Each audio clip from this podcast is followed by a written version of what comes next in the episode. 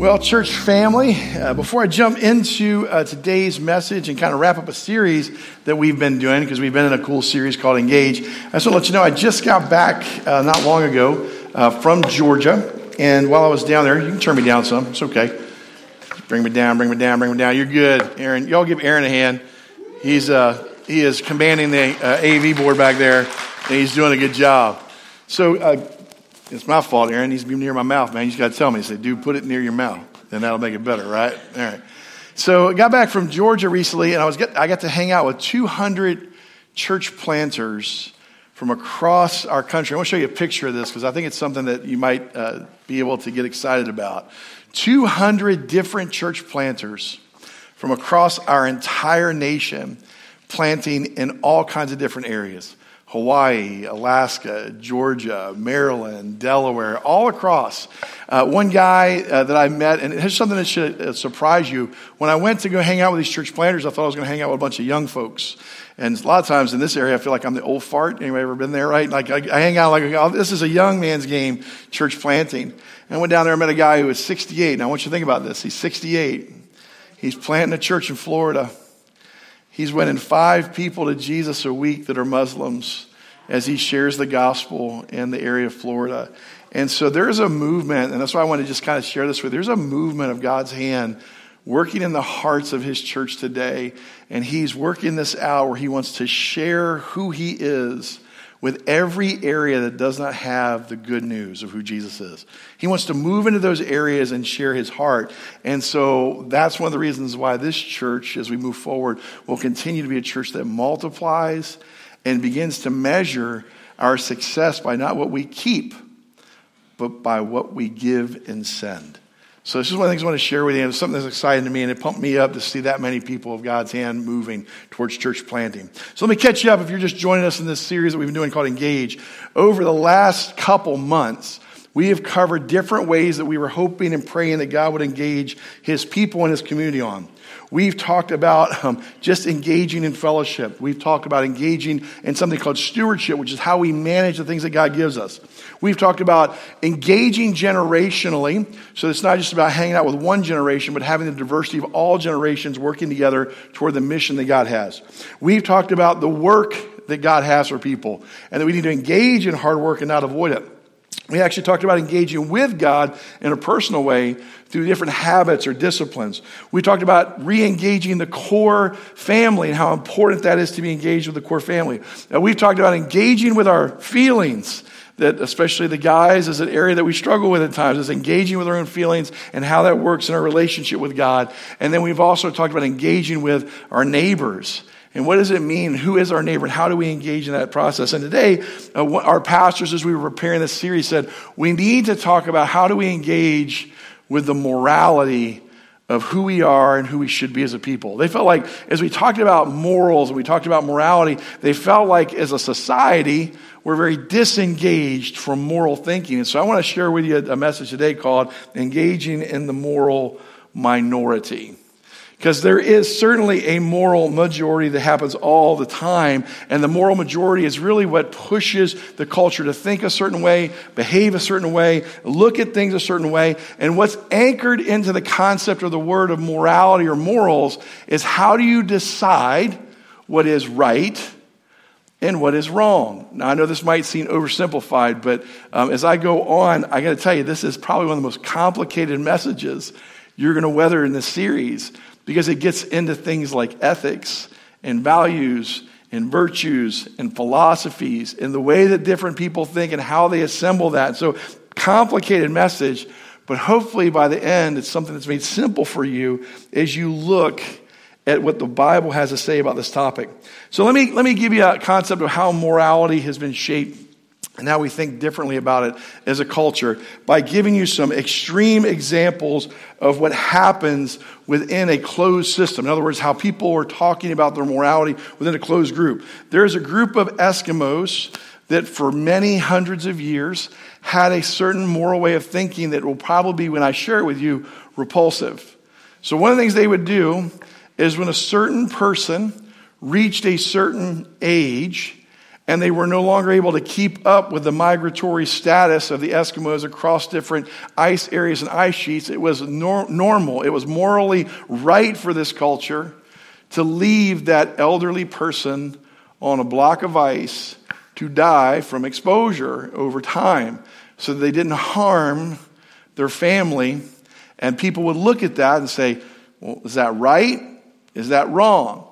Current moral thinking in our society would say, well, we're not able to judge whether it's right or it's wrong because it's something that's within their culture. Now, we're going to get to that in a second, but that's, that, I'll give you another extreme example.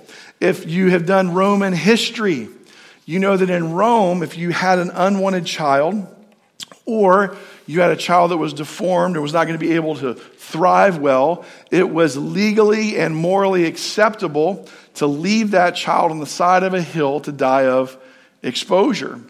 And that was legally okay, it was morally okay, and it was right as far as the government was concerned in Rome. It was considered a merciful death instead of making that child live out their life in a way that would hamper them in society. So what you need to know about morality in general is it's right and wrong decided within a closed system, and it might shock you how some of this works out. Maybe if you go South America, you remember this one group called the Aztecs, remember them? Where it was morally right for them to sacrifice, human sacrifice, by pulling out the beating heart of a sacrifice system to offer to God. So you look at these things, and, and, and I, if you're like me, I go, okay, I know that society tells us we're not allowed to impose moral judgment on other cultures. But is there a way to come at this where we begin to think, hey, there is a way to understand what really is morally right and morally wrong that maybe is a higher form or a better way of thinking when it comes to morality? And then based on that, how can you and I engage in moral thinking and moral behavior that's not based on our feelings, it's not based on our culture, it's not based on a closed system around us, but it's based on something deeper, more meaningful, and maybe a little bit more solid. So if you've got a Bible, open it up to James one. We're going to look at verses nineteen to twenty-five, and I believe this passage and its context gives us a different way of thinking about morality, and quite possibly it's the minority way of thinking with regard to morality and right and wrong. So again, James one, nineteen through twenty-five, listen to the word of the Lord. My dear brothers, take note of this. Everyone should be quick to listen, slow to speak, and slow to become angry. For man's anger does not bring about the righteous life that God desires. Therefore, get rid of all moral filth and the evil that is so prevalent, and humbly accept the word planted in you, which can save you. Do not merely listen to the word and so deceive yourselves. Do what it says. Anyone who listens to the word but does not do what it says is like a man who looks at his face in the mirror, and after looking at himself goes away and immediately forgets what he looks like. But the man who looks intently into the perfect law that gives freedom and continues to do this, not forgetting what he's heard, but doing it, he will be blessed in what he does. So this is a fun message for me in a way. It's a difficult message for me in a way because um, some of you may or may not know, but this is where I actually did my graduate work and did a lot with medical ethics and medical uh, morality and how those kind of decisions were made. And it always amazed me to watch culture make decisions, but then also have this Christian background and Christian worldview and have these two things at tension all the time. And so what I want to do is I want to show you that there are some things that overlap about morality. There's some things that are same between Christian morality and the world and the way they think, but there's also some things that are quite unique. And the things that are unique, I think, are the things that might draw out your Christian morality so you can engage with Christian morality in a better way. So here's the first thing I want you to know about morality. It, it's expressed, it has expressed values. So every moral system, every way of moral thinking, all morality has what we would call expressed values. Now you see these expressed values right at the beginning of this Christian text that James is writing. Look what he says. My dear brothers, take note of this. Everyone should be what? Quick to and slow to and don't become. So, so these are values, or you might even call these virtues.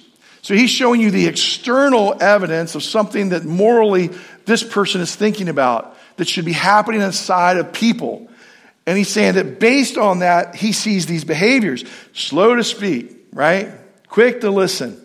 Slow to become angry. Now, he's not even got to the core of what causes this yet, but he's saying this is the virtue. This is the thing you see outside of it. Probably the person in our country that is the most famous for virtue is one of the founding fathers. Anybody know which one it was? Nope, it's okay. Just me, it's all right. I know, I, I, I'll give you a chance to Google it.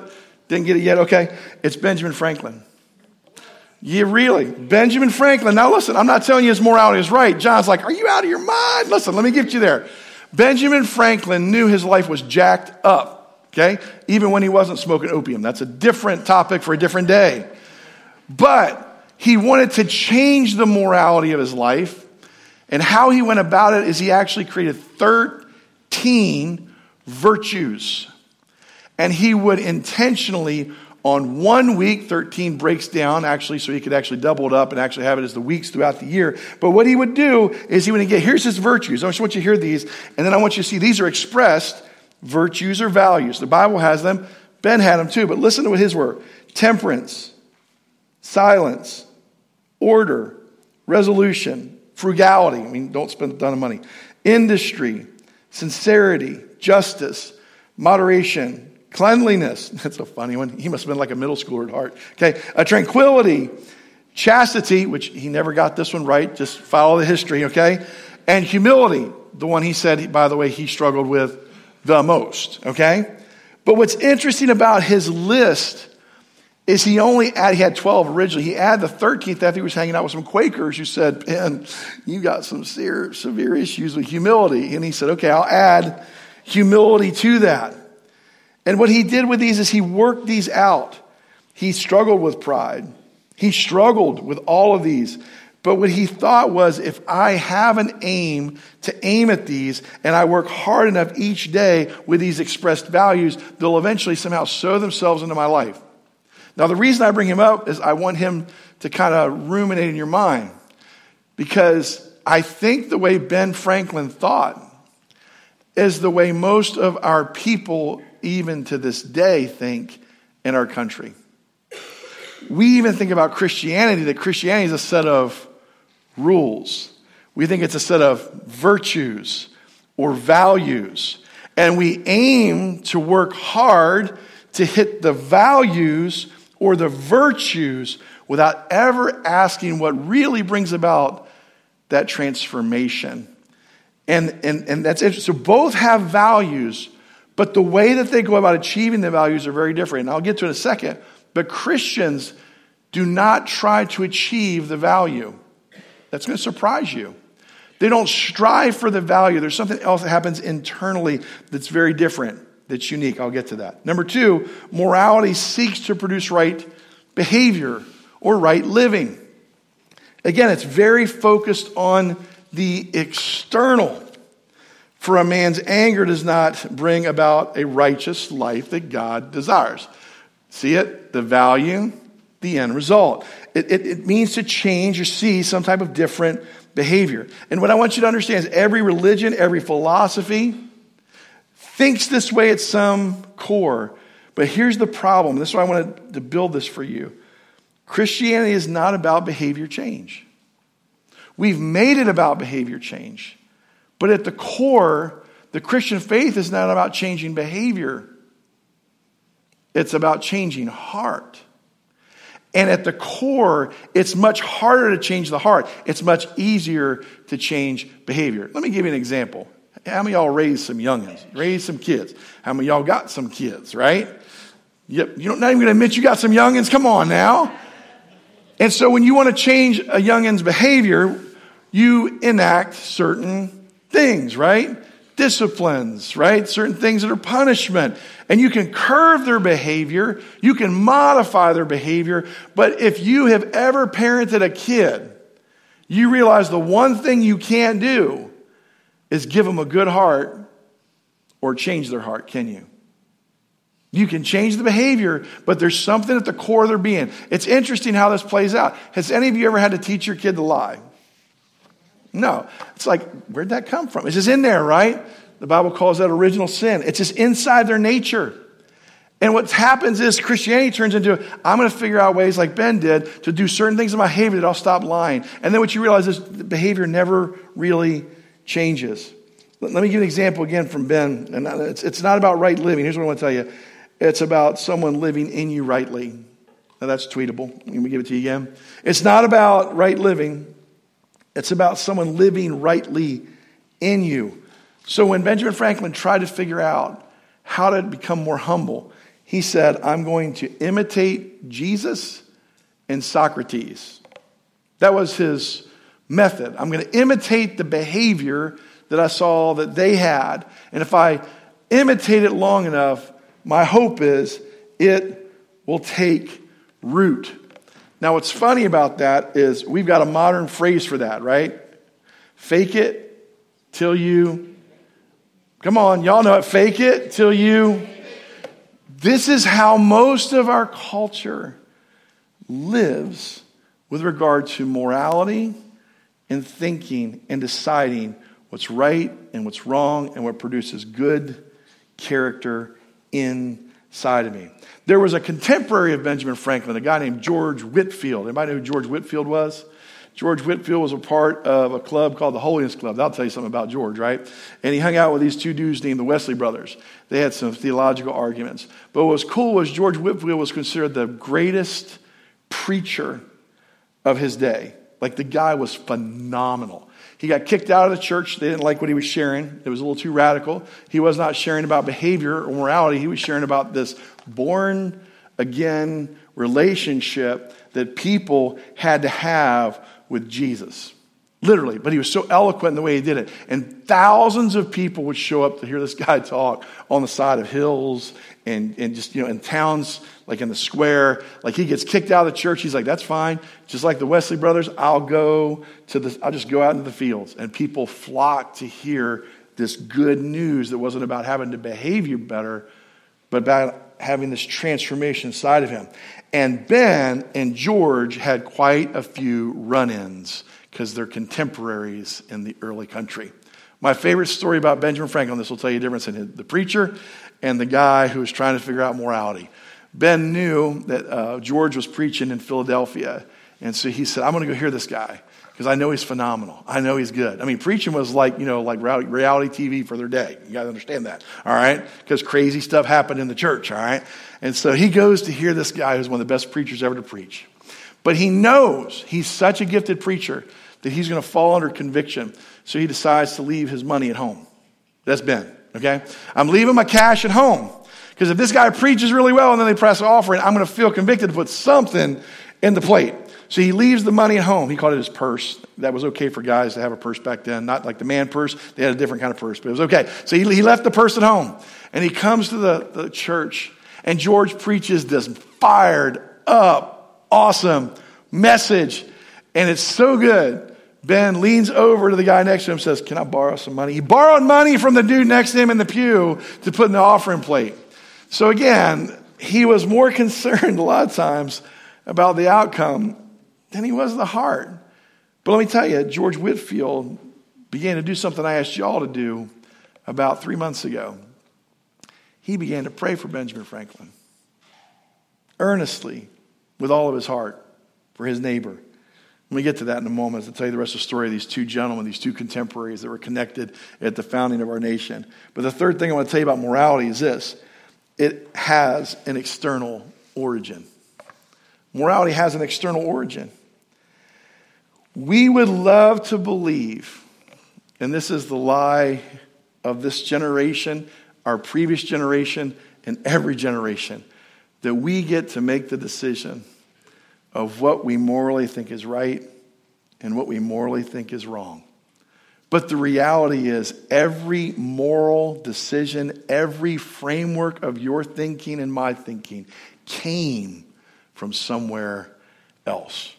Whether it was a philosopher, whether it was scripture, whether it was religion, whether it was parents, upbringing, something outside of you and I shaped our moral thinking of how we said, this is right and this is wrong. Think about it. Let me give you a couple examples. Let's say that you're an atheist, okay? I'm not down on atheists. If you're here, I love you if you're an atheist, all right? Because I was once an atheist, okay? But let, let me tell you what the origin is. How do you decide that you're going to be an atheist? Whether you realize it or not, whether you figured it out or not, you opted into this book written a long time ago called The Origin of the Species, which says that all life came from a simple single cell transformation of random mutations through something called natural selection, which, by the way, is a faith proposition, not a scientific one, because it can't be proven or experimented upon. But what's interesting about that is then that shapes your thinking of then what is morally right and morally wrong. And then maybe a lot of atheists I know that are friends of mine will say, well, we don't base our morality on atheism. We're going to borrow from humanism, and we're going to pull some morality from that, from the Enlightened period. And then they combine them. But whether you combine them or mix them up or put it in a big mixer and shake it, you're borrowing externally every time from somewhere else. And then you're deciding, I think this is right and this is wrong. But did you really? Because really all you did was borrow things from other places. Think about marriage. Let me give you one for marriage. I grew up, and my mom taught me that marriage is fifty-fifty.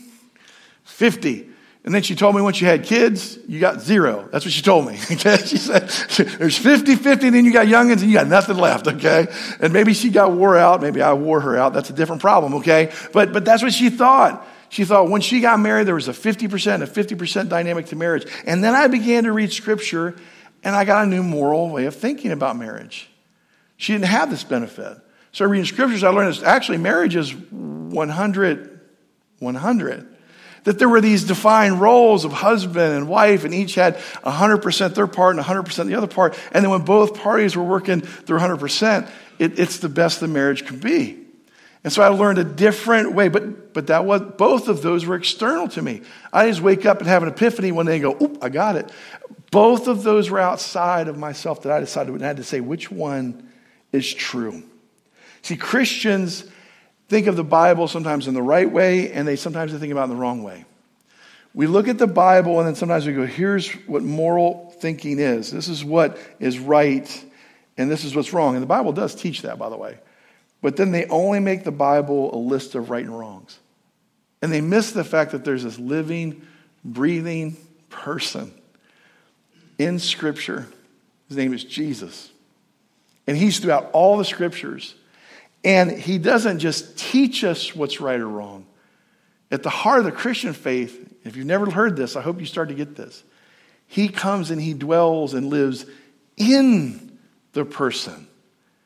And then he convicts them through the Spirit of what's right and what's wrong based on the Bible. And then the power for moral living is connected to the person of Jesus, but not to a list of right and wrongs. Look at what it says in verse twenty-one. Therefore, get rid of all moral filth. In other words, be moral.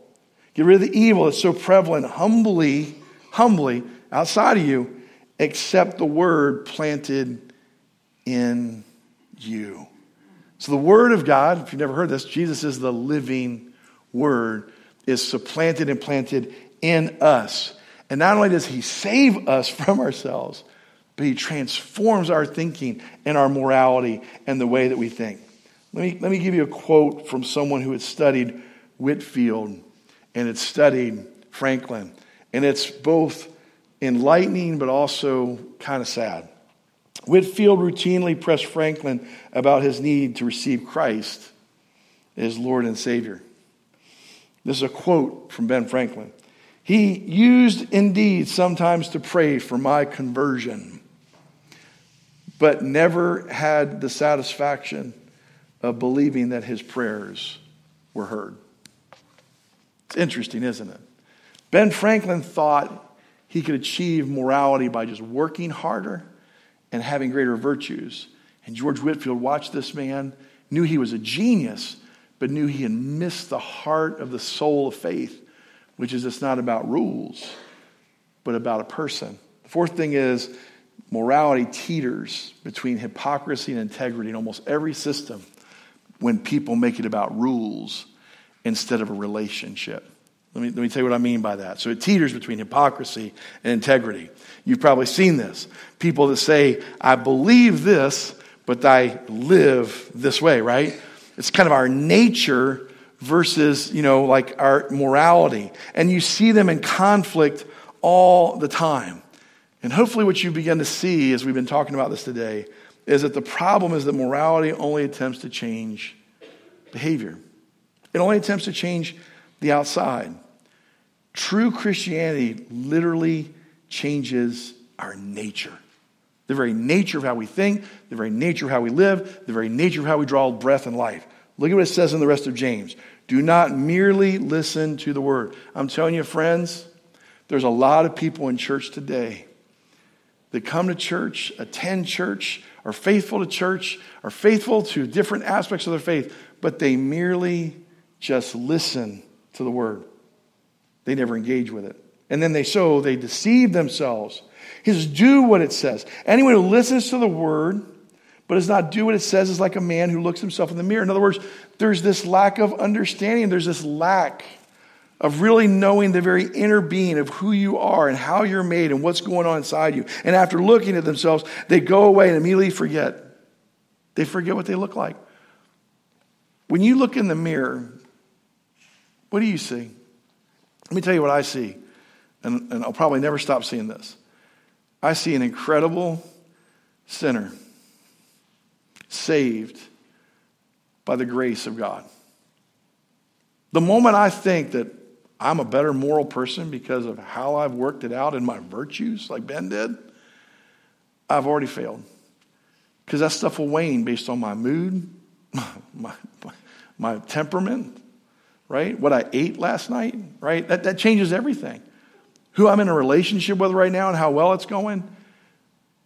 But when there's an inward change of being born again, there's something more solid here. It says, but the man who looks intently into the perfect law. In other words, the scriptures, which the scriptures have one purpose, to reveal Jesus, that gives freedom, not bondage, and continues to do this, not forgetting what he's heard, but doing it, he'll be blessed in all that he does. You know that um, Martin Luther, if you don't know a guy named Martin Luther, not Martin Luther King, different guy, Martin Luther, a guy back in the Reformation, um, he struggled with what you're reading today. He struggled with the book of James because he didn't like the fact that James was both faith and there was this dynamic of work it out. He thought it should just be faith, okay? But what people miss, and Luther missed in this, is that real faith does work itself out, but not because you worked harder at it, but because you surrendered more to the one that would work it out. That's the difference. This is why when you, if you're here for a while at this church, you're going to hear this over and over and over again. You're going to hear one of the most important things you'll do every day, church family, is a certain habit. What's the habit? Hang time, right? That you would hang out with God every day. And hang time involves two components. They're very simple, aren't they? That you would spend time in his word, hearing his voice, but that you would also pray and increase the depth of your prayer life and communication with God. When these two things happen, you begin to engage literally with the person of Jesus in so many different facets. It was interesting that this morning's devotion in YouVersion was out of Second Timothy three sixteen. If you've never read this passage, great passage. Mark it down, memorize it, highlight it in your Bible or in your YouVersion or whatever you got, which says all scripture's what? God-breathed and given for reproof and correction and training that the person or the man of God might be thoroughly equipped to every good work. In other words, that Scripture gets infused in us through the person of Jesus, and then the Holy Spirit grabs that and begins to live that out in a living relationship as we engage with him. I want to read to you what your church members wrote in today's devotion. One said, God revealed to me today where I am rebellious and lacking through the word. That's someone that looked in the mirror and wants God to not just reveal it, but live it. Another person said, may the Lord give me the courage, and I know this person's going through a difficult season, to stand fast against the hard times and defend the truth of his word. That's someone who's looking for sustenance and encouragement that God's word would be alive in them through a difficult season. This person, long-winded, so I cut it a little bit. Don't go back and look, see who it is, okay? That's mean. Okay, but this person said, um, in conjunction with the Holy Spirit, the word is alive. It makes, it takes on so much uh, more meaning and ever-changing lessons as it amazes me. You can hear teaching on the same scriptures from a couple different speakers, and each would teach you something a little different. I remember reading it as a non-believer. This is a person who grew up in church all their life. I remember reading as a non-believer, and it was cold and out of date. But after my acceptance, it turned into an amazing journey through a vibrant book. It takes an awesome creator to design something like that, doesn't it? So this person grew up in their church all their life. But in other words, it wasn't until they discovered what Whitefield knew that they needed to be born again, born from above, born anew, that the word took on all of this beauty and light. This is what God wants. So where does real moral thinking come from? It comes from a relationship with Christ, which is why today, here's my challenge for you. Engage the only original source to live out a perfect moral life, Jesus. This is what Ben missed. It's what George Whitefield understood. Think about the difference. Ben tried to mimic Jesus. George said, let him be born in your heart. Because when he's born inside of us, born from above, having a born-again relationship, he's the one who transforms our life. And by the way, church family, this is why if you've been hurt in the church, wounded by the church, hurt by Christians, more than likely, not always, but quite often, it's because someone wasn't walking in a living relationship with Jesus at that moment. They were walking in a relationship with their religion. And there is a big difference. Look at what it says in Matthew seven fourteen. I put that in your notes for you. But small is the gate and narrow the road that leads to life, but only a few will find it. Here, here's what I want you to see, and here's how I want you to, to think and respond. The reason we call the gospel the good news is because it's not about something you do. It's not about behavior. It's about receiving a person. It's about falling completely and utterly in love with the person of Jesus. That when you read his life, look at his life, examine his life, talk about his life to other people, whatever the medium is by which his life becomes encountered or part of yours, that you become so enamored and so amazed with the person that he is, that you fall in love with him and you want him to dwell in you and live in you through the Holy Spirit. You get to such an end of who you are, an end of, of your own self, that you're like, I just want Christ to live in me and to live out the life that he wants to live in this world again. Did you know why the church is called the bride of Christ? Do you know why? Let me tell you why he decided to call the church his bride. Because he re-indwells his bride, and he's still alive on earth through the church, through his people that are genuinely committed and have a born-again relationship with him. This is why this is so important. So let me declare the gospel to you before we participate in something that he gave us so we would never forget this good news. You see, Jesus lived the moral life you and I couldn't live. For thirty-three and a half years, over two thousand years ago, he never sinned in thought. He never sinned in deed. He was a sinless human being. The only way, by the way, you could ever have a sinless human being is there's something unique about that person. Wouldn't you agree?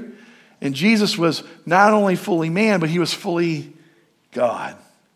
And in his divinity and in the humanity of his, his humanity connects with us, but his divinity is what has the power to live without sin. And after he leads this, leads this perfect and sinless life, he says, I realize how broken the world is. And I've come for one purpose, one purpose. And it's so that I might lay down my life for all of you. Because I know you'll never make it. You'll never be good enough. You'll never be moral enough. There's nothing you will ever do to perfectly please a perfect and holy God. But I'm going to bridge the gap for you. I'm going to die for you. Because he understood what the scriptures say. You want to talk about a moral dilemma?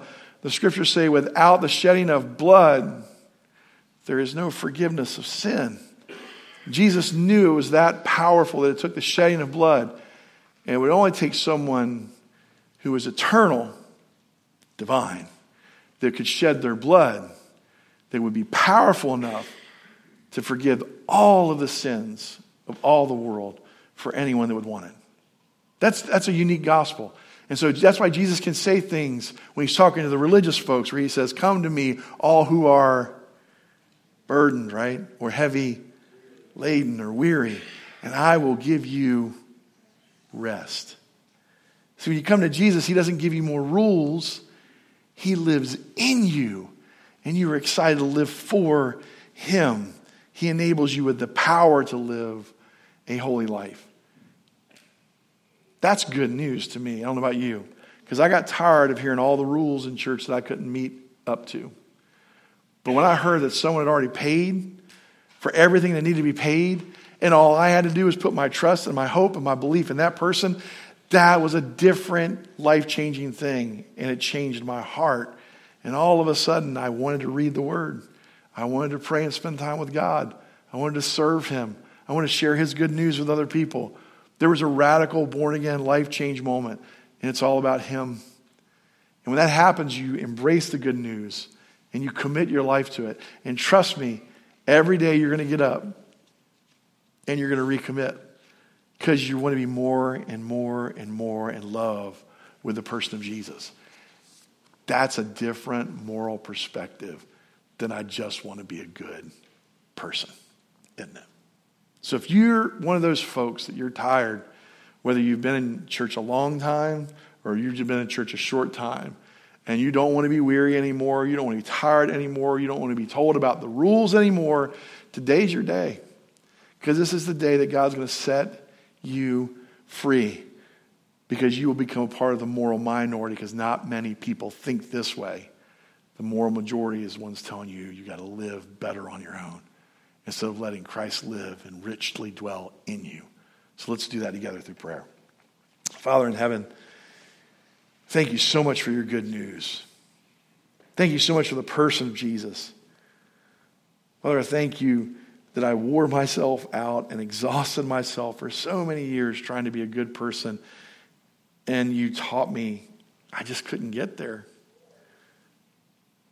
There was too many things that were done to me, too many things that were broken inside of me, too, too many things that just, God, I can't even begin to explain all the things that were messed up inside my life. And I'm so thankful for the person of Jesus, that he lived the perfect life I couldn't live. And that he continues to want to live that life not only in me, but in all the folks that are here, God. It's his desire to do so because of his great love for us.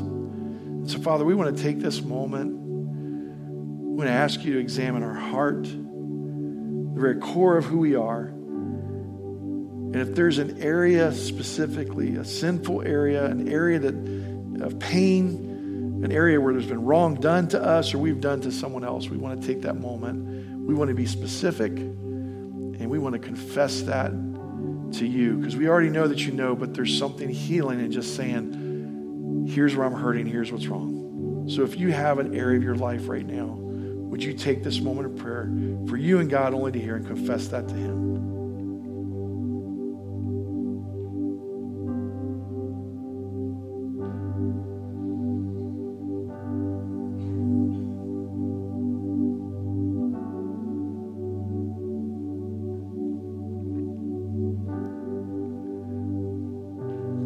Father, thank you that you made your faith in the Christian faith a faith about relationship and not rules. Father, thank you at the very beginning of Genesis, right there, we see the plan. That when the fall of mankind had happened because of sin coming into the world, then you give us this perfect picture of the serpent bruising or cutting the heel of the offspring of the woman. But one day, the serpent's head will be crushed by her offspring. We know that right there you were talking about your one and only son coming into the world at a specific point in time.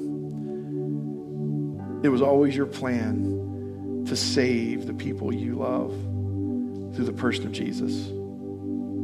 Father, we just want to thank you for what he's done in our lives. that he died for us, that he lived for us, that he rose from the dead to have power over victory and death for us and for your glory. Father, in this moment, we just want to tell you how much we love you. And if you would, just take this time and tell the Lord how much you appreciate what Jesus has done for you personally. Just tell him thank you for what he's done.